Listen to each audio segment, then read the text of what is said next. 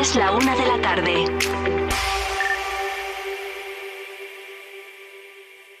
Vive Castilla y León en Vive Radio. Con Carlos Tabernero.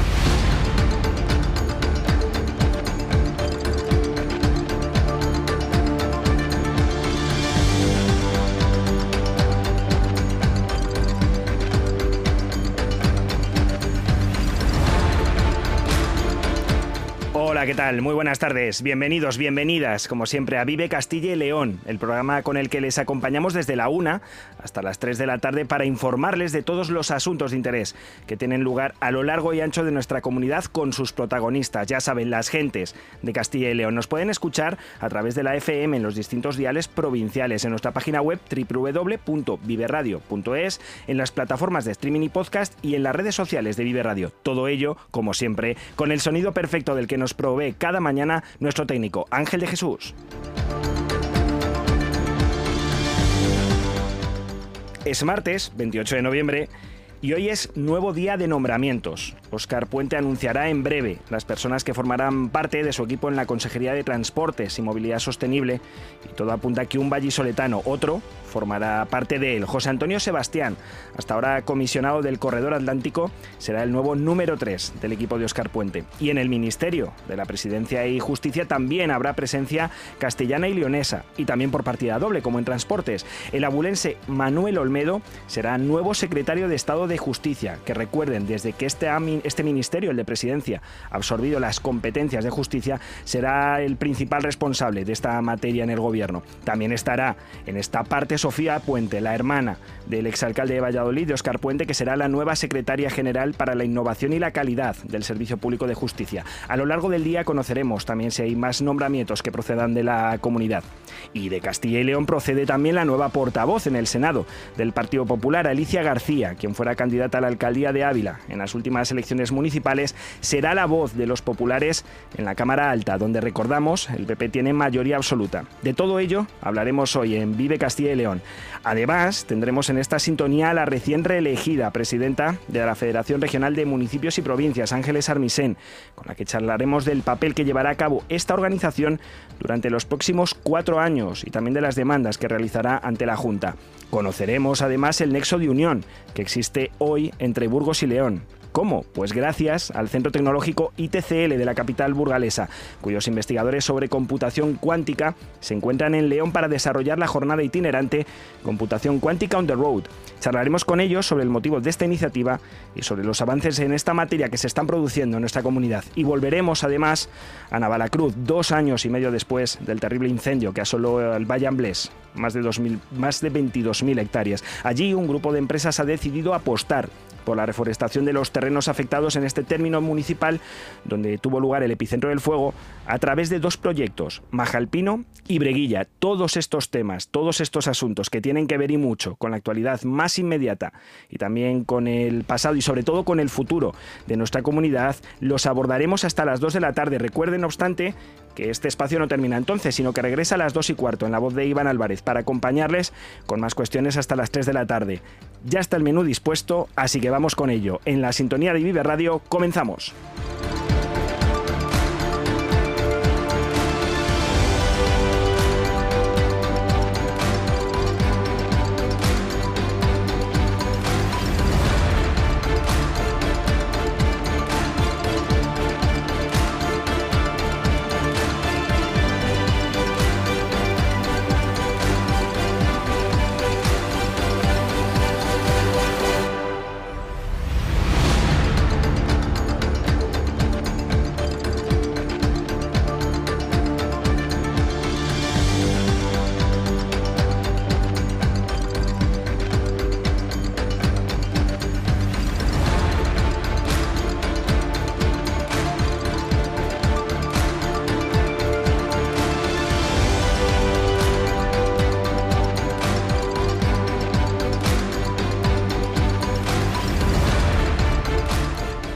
Bueno, pues vamos a hablar.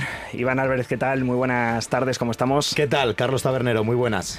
Vamos a hablar de nombramientos, porque hoy ha habido varios en plural. El Consejo de Ministros, celebrado esta mañana, ha dado el visto bueno a los nuevos altos cargos del Gobierno, es decir, a los secretarios de Estado y a los directores generales que conformarán la estructura de decisión de cada ministerio. A falta de un análisis más exhaustivo de los nombres que se irán presentando a lo largo de las próximas horas, nuestros compañeros de la agencia ICAL ya avanzaron anoche que el vallisoletano José Antonio Sebastián, hasta ahora comisionado del Corredor Atlántico, formará parte del Ministerio de Transportes y Movilidad Sostenible como número 3 de Óscar Puente, en principio eso sí como secretario general de Infraestructuras. Bueno, pero ¿quién es José Antonio Sebastián? Pues para responder a esta pregunta es por lo que tenía yo aquí a mi lado Iván Álvarez. Se lo vamos a contar a los oyentes de Vive Castilla y León. José Antonio Sebastián Ruiz nació en Valladolid en el año 1974. Es licenciado en Geografía y tiene un máster en Derecho y gestión del transporte. De hecho, ha dedicado los últimos 15 años de su vida al transporte de mercancías por ferrocarril, tanto en el ámbito público como en el privado, y cuenta con una amplia experiencia en el campo de la gestión de servicios de transporte, el desarrollo y la compra de material rodante ferroviario y el desarrollo también de sistemas de gestión de la seguridad. Antes de ser comisionado del Corredor Atlántico, cargo que desempeñaba en la actualidad, estaba en Renfe Mercancías, donde hasta principios del año desempeñaba el puesto de gerente de material desde agosto de 2021. Además, desempeñó varios puestos en dirección en la extinta Ferrocarriles de Vía Estrecha, en la FEBE, en el norte de España, entre los años 2008 y 2012, como la Dirección de Innovación y Desarrollo Estratégico e Internacional, que compatibilizaba con la de Relaciones Institucionales y la de Comunicación. Ha ejercido, eh, José Antonio Sebastián Ruiz, diversos cargos en empresas públicas ferroviarias participadas. Por ejemplo, entre 2010 y 2012 fue consejero delegado y director general de Fenix Rail, dedicada a la fabricación y la transformación de material rodante ferroviario. Y de 2011 a 2014 fue el director de Desarrollo Estratégico e Internacional de Transrail, dedicada al mercado internacional, por lo que atesora un gran conocimiento en el ámbito del sector público y su realidad. En el sector privado ha dirigido diversas empresas ferroviarias como Transitia Rail entre los años 2012 y 2018 o Go Transport entre 2008 y 2021, ejerciendo no solo las funciones de director general, sino también de director de seguridad en la circulación y formación, cargos que simultaneó en estas mismas fechas con otras empresas ferroviarias como Logitren Ferroviaria o Acciona Rail Services. Finalmente, en su carrera, también ha ejercido como profesor y colaborador en diferentes cursos, entre los que destacan algunos como el máster en gestión y planificación portuaria e intermodalidad de Puertos del Estado, el máster en gestión portuaria e intermodalidad de la Fundación Valencia Port o distintos seminarios de la Escuela Politécnica de Algeciras o de la Universidad Politécnica de Madrid. Desde luego, un currículum bien completo, ya lo han oído, el del previsible nuevo secretario general de Infraestructuras que ahora mismo Pilar Alegría estará anunciando en esa rueda de prensa posterior al Consejo de Ministros que ha dado el visto nuevo, el visto bueno, perdón, a esos nuevos altos cargos. El resto de nombramientos del ministerio que dirige el vallisoletano Óscar Puente se conocerán a partir de las 13.30, que es cuando está prevista su comparecencia ante los medios.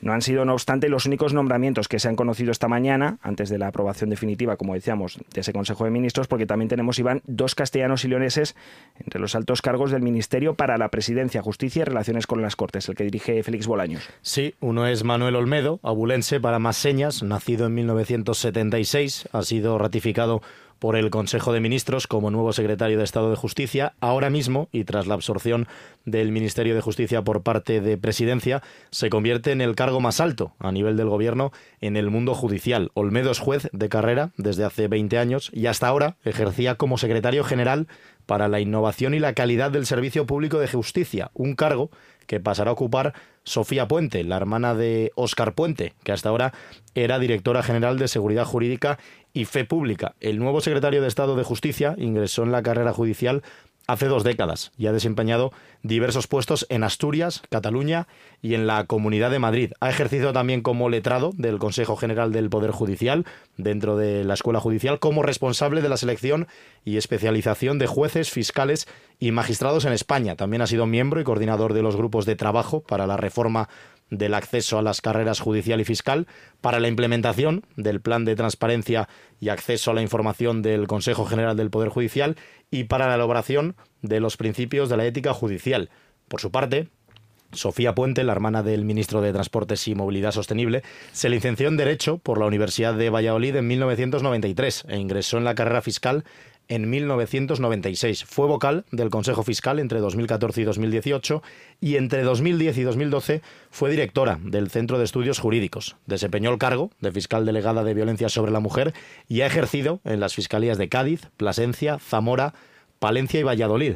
Desde enero de 2020 ha pilotado, Sofía Puente, el proceso de transformación del registro civil, así como la transformación digital de los registros de la propiedad y del notariado español. Habrá quien diga, sin duda, que qué casualidad que justo cuando Óscar Puente es nombrado ministro, eh, su hermana esté dentro de uno de los ministerios, aunque no el de transportes, no el que dirige el exalcalde vallisoletano, pero hay que decir, como bien ha explicado Iván ahora mismo, al recorrer este currículum vitae de Sofía Puente, que ya lleva varios años trabajando dentro del ministerio y que desde 2020 ha sido quien ha pilotado ahí el, proceso de transformación del registro civil, así como la transformación digital de los registros de la propiedad. Es decir, que va avalada por el trabajo que ha realizado durante los años previos y en este caso, al menos en este caso, no tanto por el apellido. Pero hoy no solo ha sido día de nombramientos en el gobierno, el Partido Popular también ha modificado su configuración de portavocías en Congreso y Senado.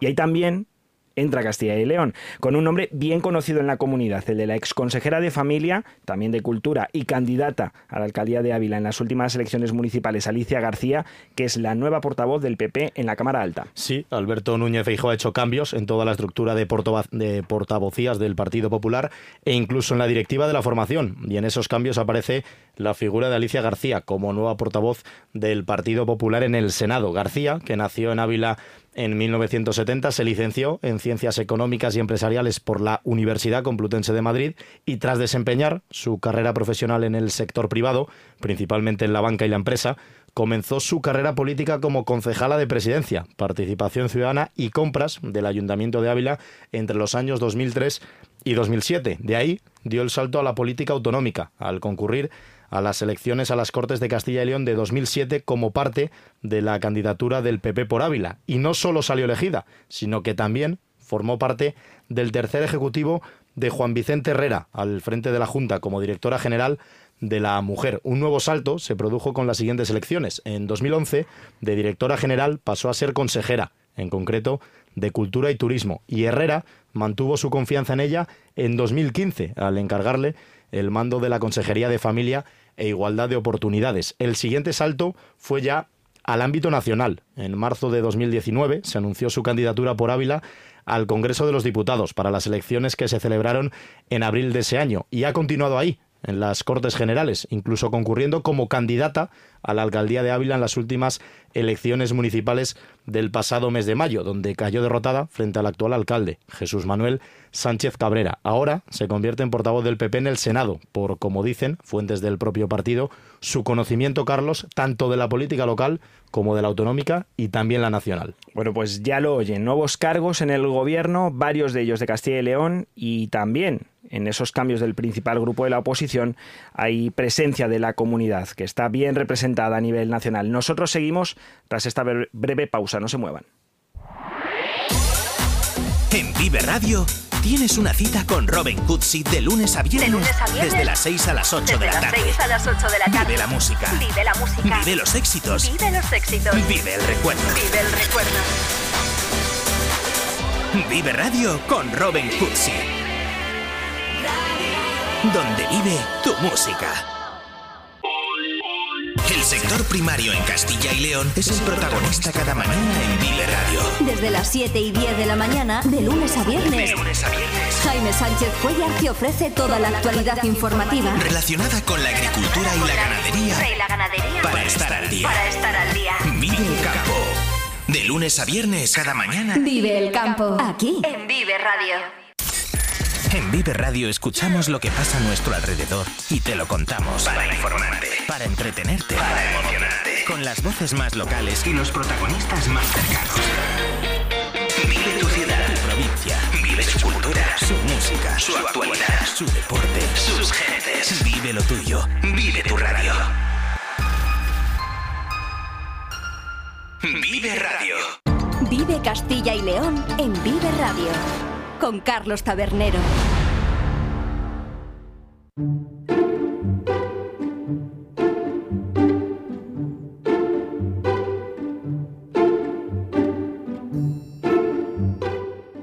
Si yo le pregunto, si yo te pregunto, ¿qué es la computación cuántica?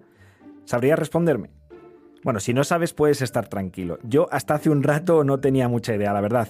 Y ahora tampoco es que sepa mucho, pero vamos a tratar de explicarlo para que nos podamos entender. Cuando nos referimos a la computación cuántica, hablamos de una de las grandes promesas tecnológicas que se está desarrollando actualmente y que está llamada a transformar el mundo tal y como lo conocemos en estos momentos. Aunque hay que decir que todavía se encuentra en su fase inicial ¿eh? y tiene por delante muchos retos que superar. Aquí aparecen las figuras de las grandes potencias mundiales, con Estados Unidos, China y la Unión Europea a la cabeza, que ya se han lanzado a una frenética carrera por liderar su desarrollo porque saben que hay mucho en juego. Y aunque es pronto para saber cuál será su verdadera magnitud y sus principales aplicaciones, sí que se conocen algunos usos futuros, como la encriptación de comunicaciones, la inteligencia artificial o la mejora de procesos industriales, así como el diseño de fármacos. ¿Y por qué les estoy hablando de esto? ¿Por qué hablamos de computación cuántica? Bueno, pues porque en León se reúnen hoy expertos en esta materia para analizar el potencial que esta cuestión tendrá en sectores como la salud, la telemedicina, las finanzas o la automoción. Cuántica on the Road, así se llama el foro, y cuenta con la experiencia y el conocimiento de profesionales llegados de todo el país y de diferentes lugares de Europa. La Facultad de Filosofía y Letras de la Universidad de León es el lugar elegido por el Instituto Tecnológico de Castilla y León, el ITCL, para presentar un foro que tiene por objetivo ofrecer una visión científica sobre el estado de la tecnología, sobre sus retos y oportunidades también sobre las previsiones de desarrollo a futuro y sobre los retos orientados a soluciones tecnológicas de aplicación a diferentes sectores de actividad. Saludamos ya para que nos hable de todo esto y de alguna cosa más al director de I+D del Instituto Tecnológico de Castilla y León, Javier Sedano. Buenas tardes, Javier. Hola, ¿qué tal? Buenas tardes. Bueno, la computación cuántica, como hemos dicho en esta introducción, no, es un asunto común. De hecho, son muchas las personas que ni siquiera habían escuchado hablar de este asunto. Eh, ¿Cómo se podría explicar para que todos nuestros oyentes puedan entenderlo? Bueno, pues la verdad que hasta hace pocos años yo también era un total desconocido de la computación cuántica. Pero la computación cuántica tiene una diferencia fundamental con la computación clásica, la que utilizamos todos en nuestras casas, en otras industrias, y es que pueden coexistir a la vez el famoso 0 y 1, mientras que en la clásica solo puede existir un 0 y un 1. Es evidente que estamos ante una cuestión capital, que es una de las grandes promesas tecnológicas que se están desarrollando actualmente. ¿Cómo va a transformar el mundo? ¿Cómo se espera que eh, que transforme el mundo la computación cuántica? Pues la verdad es inimaginable. La computación cuántica es inimaginable. Es decir, el procesamiento de, la resolución de cualquier problema combinatorio, problemas de optimización de múltiples restricciones, problemas donde al final pueden existir un montón de soluciones plausibles, pero que ella te dé la mejor y de la forma más rápida, te permitirá tomar decisiones de forma segura y confiable. Se reúnen ahora en, León precisamente para tratar este asunto en el foro Cuántica on the Road. ¿Por qué ha sido la capital leonesa el lugar elegido? Quizá por ese centro de ciberseguridad, por ser uno de los lugares punteros en esta materia. Y porque León ocupa dentro de Castilla y León el centro de supercómputo de la comunidad. Entonces, creo que es un buen sitio, es un referente donde se anidan un montón de máquinas, ordenadores, ordenadores y supercomputación, y creo que era la mejor casa donde poder hacerlo dentro de Castilla y León. ¿Cuáles son los principales asuntos? ¿Cuáles son las principales cuestiones que se van a abordar en este foro con tantos expertos, llegados no solo de España, sino de toda Europa? Pues en principio, en este foro vamos a abordar primero eh, proyectos reales que se están desarrollando dentro de la propia comunidad, arquitecturas eh, cuánticas, arquitecturas de circuitos, que son los simuladores que, donde podemos probar de forma sencilla estas tecnologías, cuál va a ser el software cuántico para poder desarrollar los algoritmos, otras propuestas de empresas donde están trabajando en diferentes alternativas. Y también tenemos eh, unos guiños al problema de la ciberseguridad que nos vamos a encontrar, lo que se llama la ciberseguridad post-cuántica. En este sentido, ¿qué problemas de seguridad se pueden tener? ¿Cómo se puede abordar una situación a la que mucha gente tiene miedo ahora mismo, como pueda ser la inteligencia artificial o la seguridad de sus redes sociales, de, sus propios perfiles personales? ¿Cómo se puede abordar desde la cuántica? Pues vamos a ver, eh, hay que pensar que todos, todos los protocolos de ciberseguridad no van a ser eh, brechados, no se va a poder realizar una brecha sobre ellos. Estamos mm, comenzando una nueva era. Estamos hablando de que hay máquinas eh, que utilizan poca cantidad de qubits. Los qubits es la medida con lo que miden los ordenadores cuánticos. En las clásicas hablamos de bits, las cuánticas de qubits. Al final hay que pensar que con muy pocos qubits se pueden generar miles o billones de operaciones por segundo. Eso da una capacidad de cómputo inimaginable. Cuando los ordenadores cuánticos dispongan de cantidades frenéticas en torno a los mil qubits, puede ocurrir que entonces ya se pueden generar grandes brechas. Todavía esto no existe. Y si existe, hasta donde llega mi conocimiento, yo no soy conocedor de ellos. Pero se está trabajando en potenciar esta cantidad de cómputo. En el momento que se puedan conseguir estas máquinas, se podrán, desarrollar otras muy superiores. Y entonces será una total revolución. Imaginemos que cuando alguien se conecta a Google para pedir, eh, me quiero conectar a una página, das al botón y automáticamente te sale la respuesta. Imaginemos que queremos planificar un sistema médico, imaginemos que queremos optimizar recursos de hospital, pacientes sanitarios, donde queremos tener miles y tenemos múltiples restricciones de horarios, de personal, de que un médico pueda asistir a una serie de, patologías y a otras no, etcétera, etcétera, y tuviéramos que planificar todo ese servicio de la forma más óptima, con todas las restricciones que existen, y diéramos al botón y automáticamente se nos generara el calendario y mañana un médico o, un quirófano se ha averiado y te replanifica y mañana alguien cae de baja y replanifica instantáneamente y traslademos esto a las fábricas, donde los sistemas de planificación, donde las empresas trabajan fundamentalmente contra inventarios, no tengan que trabajar contra inventarios ni sobre materia eh, prima recogida en, en sus almacenes y se pueda generar todo de forma dinámica y automáticamente en un sistema de planificación que ante un cambio nos dé una respuesta. Estamos hablando, y permítame, todavía de ciencia ficción, pero hace 20 años, cuando hablábamos de IA, hablábamos de ciencia ficción. Eh, la computación cuántica ha venido para quedarse. Em, tenemos una carencia de programadores, de científicos, y el foro que nosotros establecemos hoy, primero es para concienciar a las empresas que esto es una apuesta, eh, concienciar a la Administración de que hay que fomentar la apuesta de los nuevos programadores con estas nuevas herramientas y paradigmas a las que nos encontramos y es el momento. Eh, nadie eh, va a estar sentado para tener la oportunidad de ahora toca.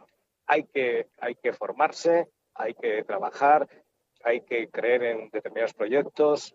Por parte de ITCL hemos desarrollado una máquina de simuladora de circuitos de 32 qubits eh, y vamos a seguir apostando por, nuestra Castilla y León y por, y por la ciencia. De hecho, ahora que menciona las instituciones, una de las cuestiones que se van a abordar también en esta jornada cuántica on the road es que en el ámbito de la salud, la cuántica puede ayudar para llegar a un diagnóstico, como decía ahora usted, no en días, sino en horas, y a citas no en horas, sino en minutos. ¿Puede acabar la cuántica con las listas de espera? ¿Puede mejorar la sanidad pública de tal manera la cuántica como se espera? Em, la verdad que, que, la respuesta es complicada, ya que al final eh, no quiero ser un iluminado en, todas estas eh, cuestiones. Pero ya que me lo pregunta, eh, le voy a dar mi opinión. creo que la computación cuántica puede ayudar. Todo lo que es optimizar sistemas, procesos, necesidades de forma rápida. Imaginemos que yo soy un ciudadano que tengo una cita y mañana no puedo ir al médico. Automáticamente en esa plataforma donde yo y muchos más ciudadanos nos encontramos, puede hacer una redistribución de personas que tenían una cita el jueves e integrarla el martes o el miércoles o cuando corresponda. Es decir, uno de los problemas que también tenemos en la sanidad es que muchas veces las citas no se cubren y los ciudadanos no avisamos, no sé qué. ¿Qué pasa si yo tengo que avisar eh, de que no puedo ir al médico dos horas antes de ir? ¿A quién llamo? ¿Cómo lo hago? Es decir, al final alguien tiene que hacer un cambio, una base, dónde está el hueco, dónde no sé qué. Es decir, todo puede funcionar de una forma más rápida. No es que eso no se pueda hacer hoy, pero en un tiempo mucho más real, casi instantáneo, porque están pensadas las máquinas cuánticas para resolver problemas combinatorios eh, de difícil solución y donde al final muchas soluciones son posibles.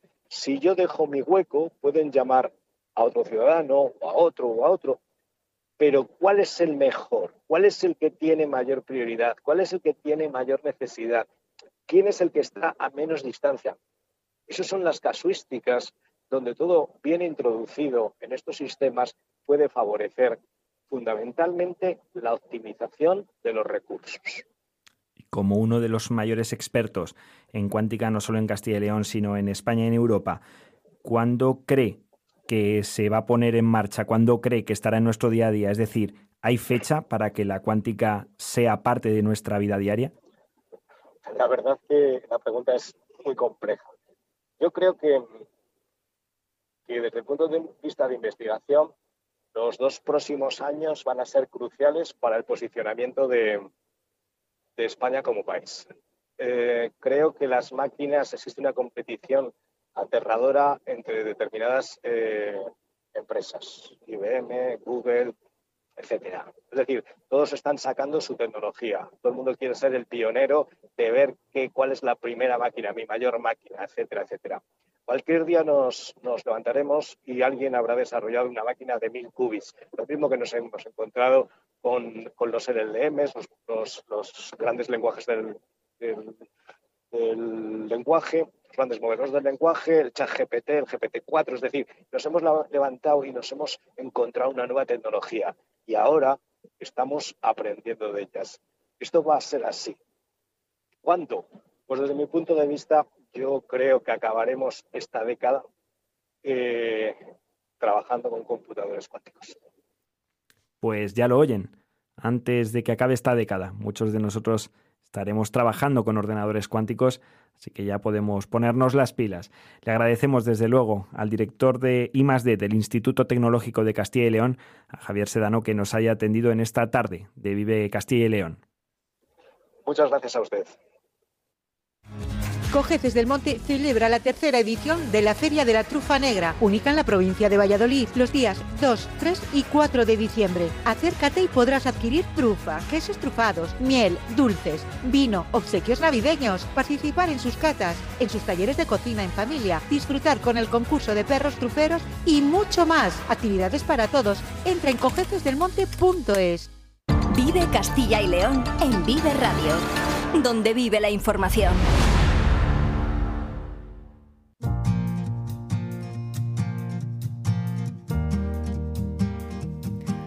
Son las 13 y 28.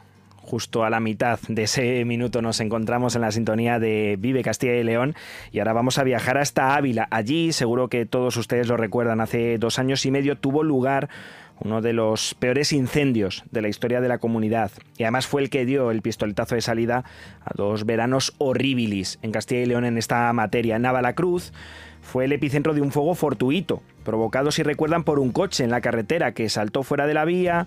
Aquello no se supo muy bien por qué no se pudo reaccionar a tiempo y se desbocó hasta arrasar más de 22.000 hectáreas, un drama que afectó a una parte importante del Valle Amblés y del que aún hoy se pueden apreciar sus consecuencias quien vaya por allí. Precisamente, y para que estas consecuencias duren el menor tiempo posible y la rehabilitación de la zona sea rápida, se ha presentado hoy dos proyectos de reforestación que bajo los nombres Majalpino y Breguilla aunan a varias compañías para tratar de restaurar los montes de este pueblo abulense. Y ya tenemos al otro lado de la línea al concejal de Medio Ambiente de Navalacruz, a Roberto Hernández Casillas, para que nos hable más sobre estos proyectos. Buenas tardes, Roberto. Hola, buenas tardes, ¿qué tal? No sé de quién surgió esta iniciativa, concejal, si fue el Ayuntamiento de Navalacruz el que acudió a estas instituciones que se han ofrecido a colaborar para reforestar esos montes o fueron esas empresas precisamente las que se pusieron en contacto con su municipio. Eh, más o menos fue todo un cúmulo de, circunstancias que al final el interés del Ayuntamiento de Navalacruz por, por recuperar la zona perdida con el incendio más la disposición de, varias empresas, pues en este caso que estamos aquí en el monte con Philips, eh, Carrefour, eh, Calzados Aguirre, la Fundación Miquel Casillas, que es de aquí de la Balacruz, Bosques Sostenibles. Eh, es una colaboración que ha surgido pues después de la, de la catástrofe que hubo, pues pues ha sido como, como una colaboración que ha salido prácticamente espontánea por las ganas que tenemos todos de recuperar otra vez lo nuestro. ¿Y por qué esos nombres? ¿Por qué Majalpino y por qué Breguilla? ¿Es como se denomina los montes que se pretende reforestar? Sí, aquí ahora mismo donde estamos, estamos con las salas, con niños, con colegios, el colegio comuneros y con los clientes del Club Carrefour, eh, es la zona que se llama Garganta de la Obreguilla y la zona de Majalpino. Es una zona eh, como es un término muy grande que tiene 6.000 hectáreas, pues para diferenciar las zonas, pues cada zona tiene su nombre. ¿En qué consisten exactamente estos proyectos de reforestación? ¿Qué fases tienen y cuánto se espera más o menos que tarden en estar completados? Sí, esto es, a ver, es una plantación muy simbólica, más que nada para concienciar a la, a la gente, eh, ha venido gente de todas las edades, ha venido colegios, eh, para concienciar a la gente de lo importante que es eh, nuestra nuestra biodiversidad, nuestra zona de eh, nuestra zona de confort se limita solo a las ciudades y que no, que, el monte es, es imprescindible para que podamos vivir, podamos respirar y podamos comer. Y, nada, esta zona pues eh, se hace una plantación simbólica, pero eh, el primer proyecto que tenemos es una reforestación de eh, la garganta de la breguilla y más pino, que serían unas 133 hectáreas. No es desde luego una superficie pequeña y que además, como bien decía el concejal, es importante ¿no? recuperar todas esas zonas lo antes posible por la importancia que tienen desde luego en nuestro mundo urbano toda la parte de naturaleza y de conservación del medio, ambiente que se lleva en el mundo rural. ¿Cómo está, concejal, a día de hoy el pueblo, dos años y medio después de esta tragedia, de este fuego? Eh, bueno, pues eh, la naturaleza sabia eh, se va recuperando.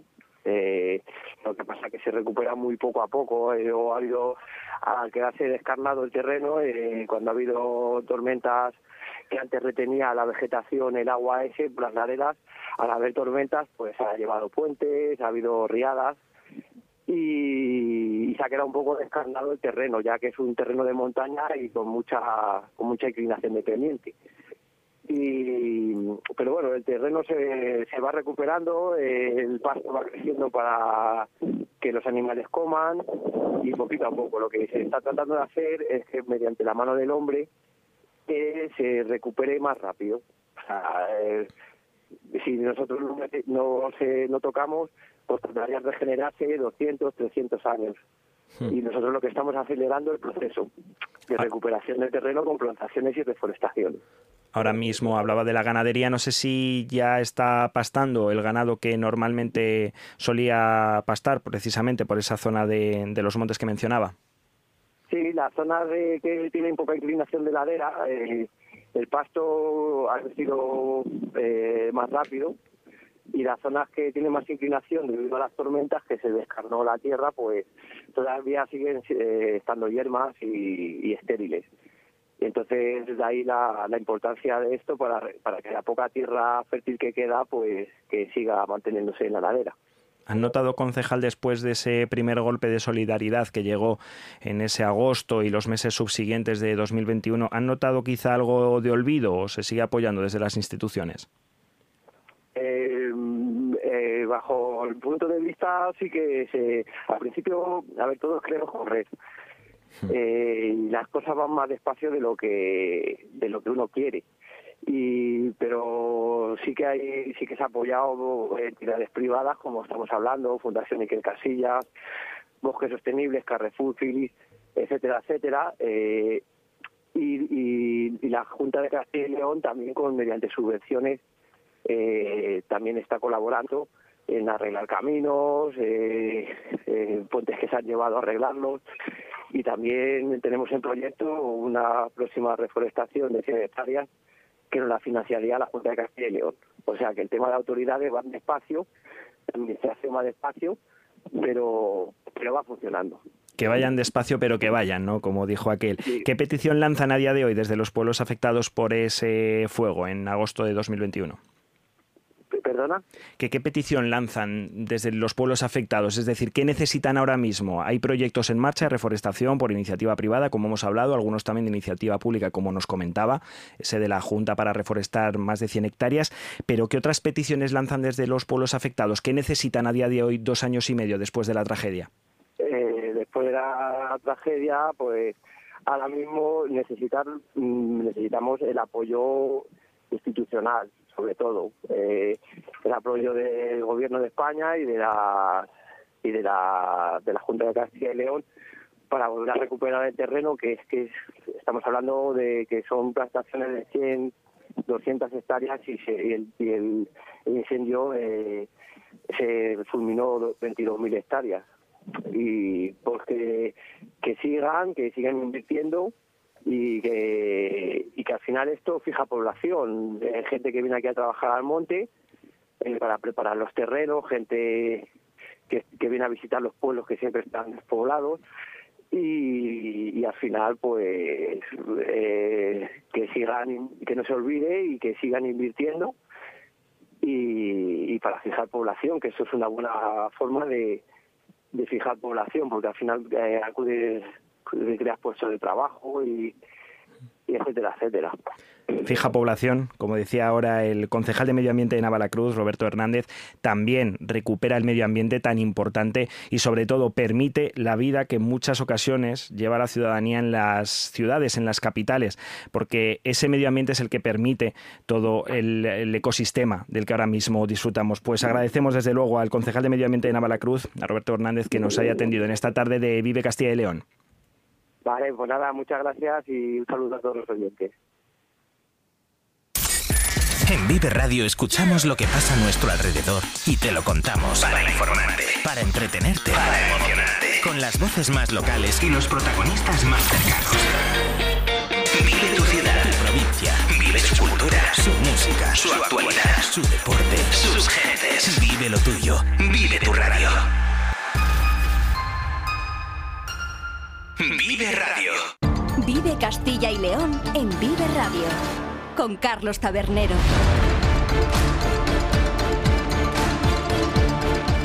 Bueno, pues hemos empezado el programa hablando de esos nombramientos, tanto en el gobierno como en la ejecutiva y en las portavocías del Partido Popular, tanto en el Senado como en el Congreso.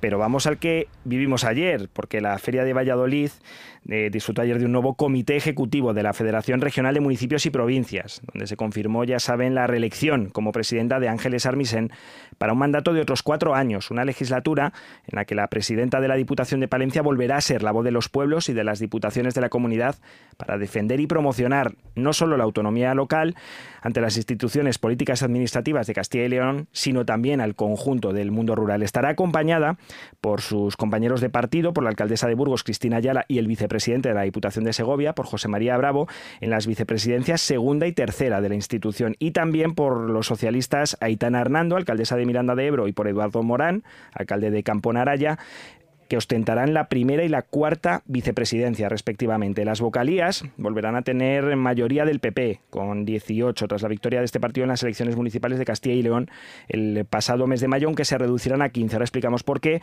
mientras que el PSOE ocupará 10. Se trata de un reparto que obedece al acuerdo al que llegaron ambas formaciones cada vez más extraño, por desgracia, este tipo de pactos, pero que en este caso sí permitió que la concordia llegase y que no hubiese problema a la hora de confeccionar la nueva comisión ejecutiva de esa Federación Regional de Municipios y Provincias. En todo caso, eh, como decíamos antes, no van a ser los 18 y 12 que en principio se pactaron, sino 10, o sea, 15 para el Partido Popular y 10 para el Partido Socialista, porque también se contará con vocalías para tener voz y voto sobre los problemas en el mundo local, pues de otros eh, partidos, de otras formaciones que también también obtuvieron representación en esas últimas elecciones municipales. Pero para hablarnos mejor sobre todo ello y sobre cómo se presenta la legislatura para esta federación, contamos hoy en la sintonía de Vive Radio con la reelegida presidenta de la Federación Regional de Municipios y Provincias, con Ángeles Armisen. Buenas tardes, presidenta. Hola, muy buenas tardes a todos. ¿Cuáles son las demandas que se van a presentar ante la Junta por parte de la Federación Regional de Municipios y Provincias durante estos cuatro años? ¿Cuáles son los retos que se afrontan? Bueno, pues sin duda los retos cada vez son más variables porque nuestra vida eh, para todos y sin duda la realidad es muy cambiante, que voy a decir en un medio de comunicación. Pero realmente para los para el municipalismo, tanto para los pueblos como para las ciudades, porque la Federación representa también a las ciudades de Castilla y León, tienen distintos eh, retos que estamos incorporando y que hay que aplicar tanto a los municipios de más tamaño como a los de menor tamaño como son sin duda eh, la digitalización, como es luchar contra el reto demográfico, como es garantizar la prestación de los servicios públicos de calidad a todos eh, nuestros vecinos, irán donde vivan, donde hayan decidido eh, vivir y, como no, pues generar oportunidades e igualdad de oportunidades en todos nuestros pueblos. La federación al final es esta asociación en la que compartimos preocupaciones, participamos en las soluciones y mm, realmente yo hoy, igual que ayer, lo que tengo es también un agradecimiento que implica una mayor responsabilidad por haber sido elegida en una lista de consenso con apoyo de mis compañeros y que realmente esa responsabilidad hace que el municipalismo, que es la administración más cercana al ciudadano, es la que propone casi siempre esas eh, soluciones más eficaces para resolver los problemas del día a día. Una reelección, presidenta, que después de cuatro años indica ¿no? que el trabajo conseguido eh, llegó a buen puerto, pero no sé si se atendieron todas las demandas que presentaban los municipios y las provincias y las diputaciones provinciales durante estos cuatro años. ¿Cómo se ha avanzado en esos retos que nos decía en los cuatro años pasados, en los que también fuiste la, presidenta? Pues mm, fíjese, cuando me habla de los retos, la pasada, ¿quién iba a pensar que, que, nos presentábamos con el reto de la pandemia? no? Sí. Pues fueron dos años en los que la federación se volcó en el apoyo y en la información a todos los municipios de, Castilla y León. Colaboramos con la Junta de Castilla y León y con el Gobierno de España y fueron dos años complicados como para todos, ¿no? Muy complicados, pero es verdad que hay algunos problemas en los que ya hemos planteado soluciones. Uno muy demandado por todo nuestro territorio de Castilla y León, por los 2.248 municipios de Castilla y León, era la solución del problema de los secretarios interventores de constituir unas bolsas de empleo para que profesionales puedan prestar servicio en nuestros ayuntamientos, porque muchas veces es el único funcionario que apoya al alcalde y que ayuda, como digo, a atender a los vecinos. Y ha sido una demanda eh, de la pasada legislatura. Son funcionarios de carácter, la convocatoria es de carácter nacional, salen muy pocas plazas y esa reivindicación la vamos a seguir haciendo, a pesar de que hemos estado dando una fórmula de solución en colaboración con la Junta de Castilla y León y que ahora mismo ya se ha puesto en marcha y que está haciendo posible que lleguen algunas eh, profesionales, eh, precisamente secretarios, a ayudar a los alcaldes en sus municipios. Y mi segundo reto es trabajar eh, de manera eh, muy intensa con los alcaldes y concejales en, poner en marcha ese tipo de iniciativas que vienen también dentro de los fondos europeos. Ya la pasada legislatura pusimos en marcha un asesoramiento gratuito de las convocatorias de fondos, fundamentalmente para que conozcan a qué convocatorias les puede interesar acudir o no, con formación online, etcétera.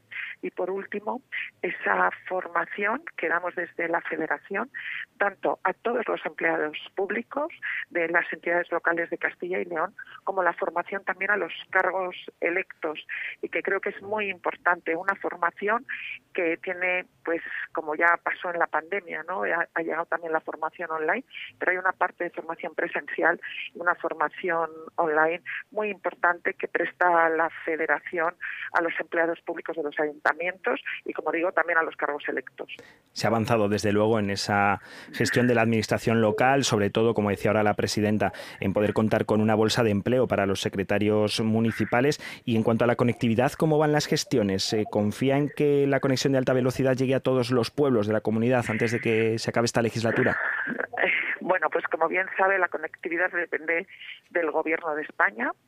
Eh, avanzado, porque es la realidad en los últimos años, pero no llega a todos los pueblos y yo que conozco, yo creo que, no sé si muy bien, pero conozco porque piso todos los días la realidad de Castilla y León. El problema no solo es la alta velocidad, sino en estos momentos estamos con un problema de cobertura de telefonía móvil. ¿Eh? y que en muchos lugares incluso esa conectividad se resolvería teniendo una buena cobertura de telefonía móvil. Hay en algunos lugares incluso que les ha llegado la fibra pero no pueden hablar por teléfono. O sea, estamos en esa en esa discrepancia. Y yo pediría, pues como siempre, ¿no? que, que podamos impulsar esa conectividad tan importante, no solo además de para la población, que en estos momentos ya eh, lo reivindica como un derecho imprescindible, como una infraestructura imprescindible, sino también para generar oportunidades de desarrollo eh, económico y actividad económica. ¿no? es imposible si no tenemos unas buenas redes de comunicación ahora mismo y precisamente para esa materia hablaba también del, gobierno de España. No sé si confían en encontrar puentes no solo con la Junta, que ya se tienen, sino con el gobierno y si además precisamente el paso inicial que se ha dado en la Federación Regional de Municipios y Provincias, que es lograr un acuerdo entre los dos partidos mayoritarios, debe servir de ejemplo, debe ser la forma de trabajar para las instituciones el contar con los dos partidos más votados por los españoles, y en este caso por los castellanos y leoneses. Bueno, por supuesto que sí, igual que el transporte y la movilidad va a ser el gran reto de esta legislatura con la Junta de Castilla y León, a la que yo, con la que yo también hablé la pasada legislatura, tenemos ya que definir ese modelo de transporte y movilidad imprescindible para nuestra población en un territorio como el nuestro, pero yo también la pasada legislatura participé, además eh, en el Senado, en unas jornadas, reivindiqué el servicio de las infraestructuras al servicio del reto demográfico y Castilla y León, pues en este momento y también desde el trabajo de las asociaciones de usuarios, desde distintas voces, pues Castilla y León es la comunidad que bonifica eh, a mayores del uso del ferrocarril con un 25% para los residentes en Castilla y León, ¿no? con un descuento para el uso de las infraestructuras de transporte. Por eso creo que eh, estamos en una línea de, de diálogo. Creo que ese consenso hay que trasladarle eh, pues en el día a día buscar soluciones para las personas que es aquí nos debemos y realmente pues ese consenso también hace que pues que tengamos una mayor responsabilidad de trabajar para todos los vecinos de los ayuntamientos de Castilla y León consenso, Presidenta, que entiendo que también es fundamental para hacer retroceder la despoblación que tanto daño hace principalmente a Castilla y León. Bueno, yo siempre he dicho que lo primero que tiene que haber es diálogo, ¿no? Luego puede haber consenso y si no hay consenso, porque a veces pensamos en soluciones distintas, lo que tiene que haber es respeto, ¿no? Hmm. Yo creo que es muy importante, ¿no? También respeto a la diferencia o a la diversidad, como es nuestra comunidad, muy extensos, muy diversos, y pero tiene que haber un trabajo conjunto en lo que nos une y un respeto a veces en cosas que no es que nos separen, sino que pensamos en soluciones distintas. Eh, sí que eh, pienso que bueno pues que ese diálogo lo que hace es buscar soluciones a, a, problemas que tienen en común la gran mayoría de los municipios de Castilla y León. Pero también nos enfrentamos a un contexto nacional e internacional a un contexto nacional de incertidumbre financiera y económica para las administraciones locales sin lugar a dudas, eh, las noticias que llegan va a ser que vamos a volver a una regla de gasto cuando la administración local es la que colabora menos en ese déficit. Somos la administración y sobre todo en Castilla y León, somos la administración local también a nivel nacional, eh, digamos, quienes somos los buenos gestores en Castilla y León de los recursos eh, públicos y sin embargo pues estamos ahora mismo de cara a nuestros presupuestos tanto del 2024 pero una gran preocupación va a ser para el 2025 ante un contexto de incertidumbre financiera eh, absolutamente por el contexto nacional. Esperemos que esa incertidumbre poco a poco vaya pasando y que los ayuntamientos, las entidades locales, las diputaciones puedan contar con todos sus fondos, con todo ese dinero para mejorar la vida de los ciudadanos. Agradecemos desde luego en esta tarde de Vive Castilla y León a la presidenta no solo de la Federación Regional de Municipios y Provincias, sino también de la Diputación de Palencia, Ángeles Armisen, que nos haya atendido y le deseamos desde luego toda la suerte para estos próximos cuatro años. Muchas gracias, presidenta. muchísimas gracias y bueno, la colaboración entre todos todos, espero que sea también el acierto para, para todos, ¿no? porque es, es importante. Así que muchísimas gracias por la oportunidad. Pues con ese mensaje nos quedamos y volvemos enseguida. Nada, una pequeña pausa y regresamos. En Vive Radio tienes una cita con Robin Cutsi de lunes a viernes. Desde las 6 a las 8 de la tarde. a las 8 de la tarde. Vive la música. Vive la música. Vive los éxitos. Vive los éxitos. Vive el recuerdo. Vive el recuerdo. Vive Radio con Robin Cutsi. Donde vive tu música. El sector primario en Castilla y León es el protagonista cada mañana en Vive Radio. Desde las 7 y 10 de la mañana, de lunes a viernes. De lunes a viernes. Jaime Sánchez Cuellar te ofrece toda la actualidad informativa. Relacionada con la agricultura y la ganadería. Y la ganadería. Para estar al día. Para estar al día. Vive el campo. De lunes a viernes, cada mañana. Vive el campo. Aquí. En Vive Radio. Vive Castilla y León en Vive Radio. Con Carlos Tabernero.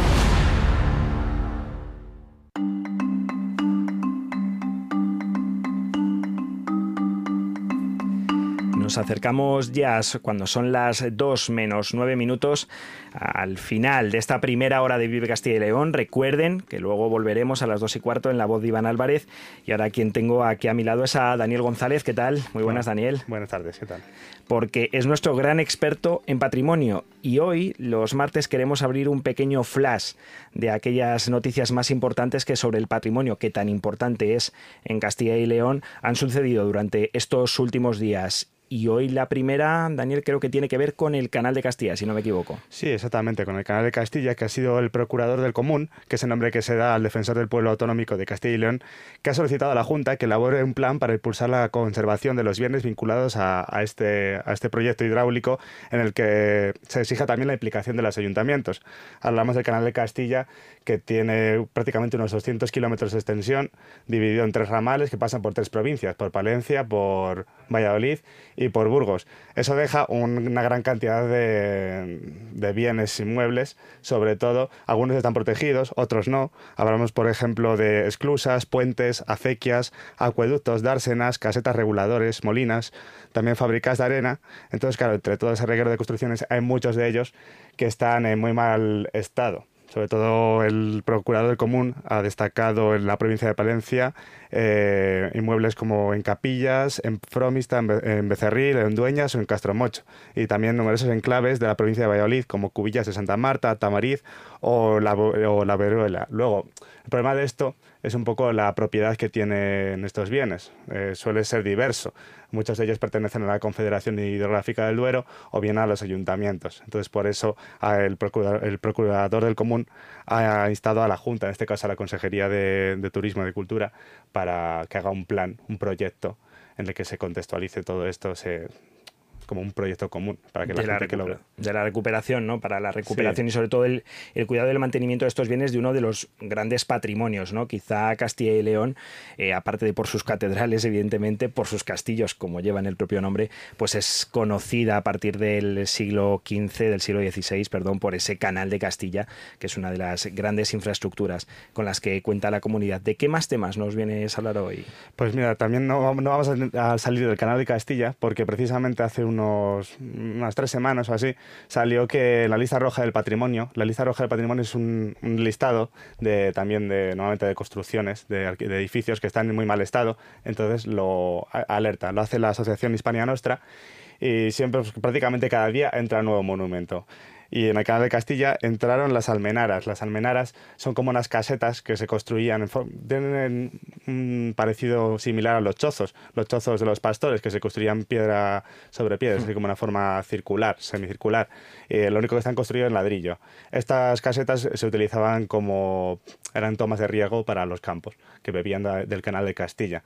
¿Qué pasa? Que esto se dejó de utilizar y están en bastante mal estado y por eso ha alertado Hispania Nostra en este caso de, de su mal estado. Y la mayoría de ellas se encuentran en la provincia de Palencia. Pero hay además otros elementos del patrimonio de Castilla y León que han entrado en los últimos días en esta lista roja. Exactamente. Recientemente ha entrado también, por ejemplo, el Palacio de la Encomienda, que está ubicado en el municipio salmantino de Zamayón y cuyo estado de conservación es, según la ficha de inclusión de Hispania Nostra, deplorable. Eh, los restos pertenecen a un antiguo palacio del siglo XV, compuesto por una fachada no muy elevada de mampostería, con eh, pequeñas ventanas y acceso de sillería. Lo más destacable de este lugar son sobre todo los escudos góticos que se encuentran en su fachada, pero prácticamente lo que queda de este monumento es la fachada, el resto está, está caído en muchas ocasiones, para que también nuestro oyente se sitúe, eh, cuando eh, Hispania Nostra mete alguno de estas eh, de estos elementos patrimoniales en la lista roja, es porque precisamente ya están prácticamente, si no a punto de la demolición natural,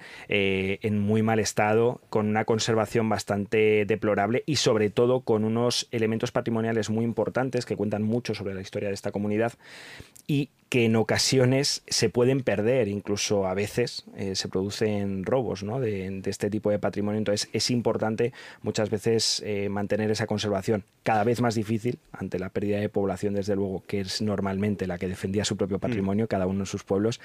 Pero es verdad que este trabajo que se hace, eh, por lo menos pone ese elemento rojo, ¿no? Esa alerta roja sobre estos elementos de los que hay más, creo que han entrado esta semana. Exactamente, ya digo que cada día entra uno. En España tenemos una gran cantidad de monumentos, en Castilla y León sobre todo, con la amplia que es el territorio, con la historia que tiene, como dices, hay un montonazo de, monumentos que están bastante, bastante mal.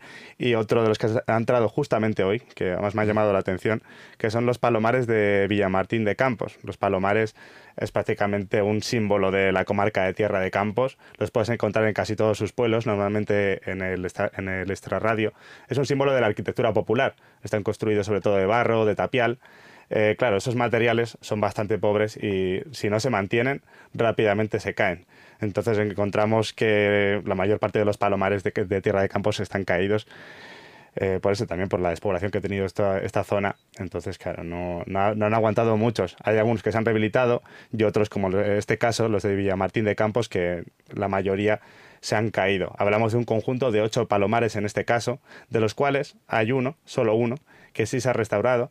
Y de hecho llama la atención porque ese palomar forma parte de una empresa que se ha creado, que se llama Alas de Campos, que lo que ha hecho ha sido devolver la función original que tenían estos palomares, que era la cría del pichón, que se utilizaba para la gastronomía.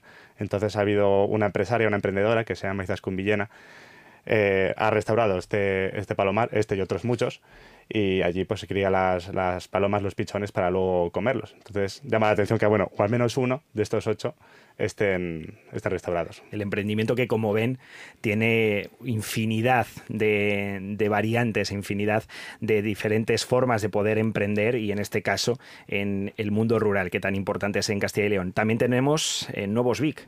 Sí, Nuevos Vic. La verdad que ha sido una noticia también interesante esta porque normalmente suele haber un Vic o a veces ninguno a la semana, pero es que en este caso han sido cinco. Cinco, cinco VICs, de ellos cuales eh, tres son eh, monumentos y otros dos son yacimientos.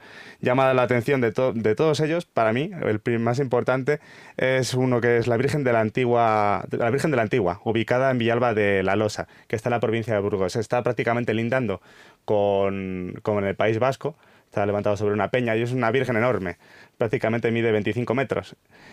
Y eh, llama la atención, es bastante peculiar no solamente por lo, el tamaño que tiene, sino también porque es el primer monumento que se construyó en hormigón armado en España. Hablamos del año 1903.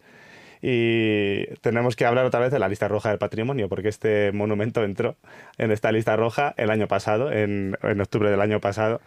Y claro, eh, normalmente los BIC para, son, son expedientes y la resolución suele tardar a veces incluso 40 años, 50 años en los casos. En este caso, solo ha tardado seis meses en, llegar.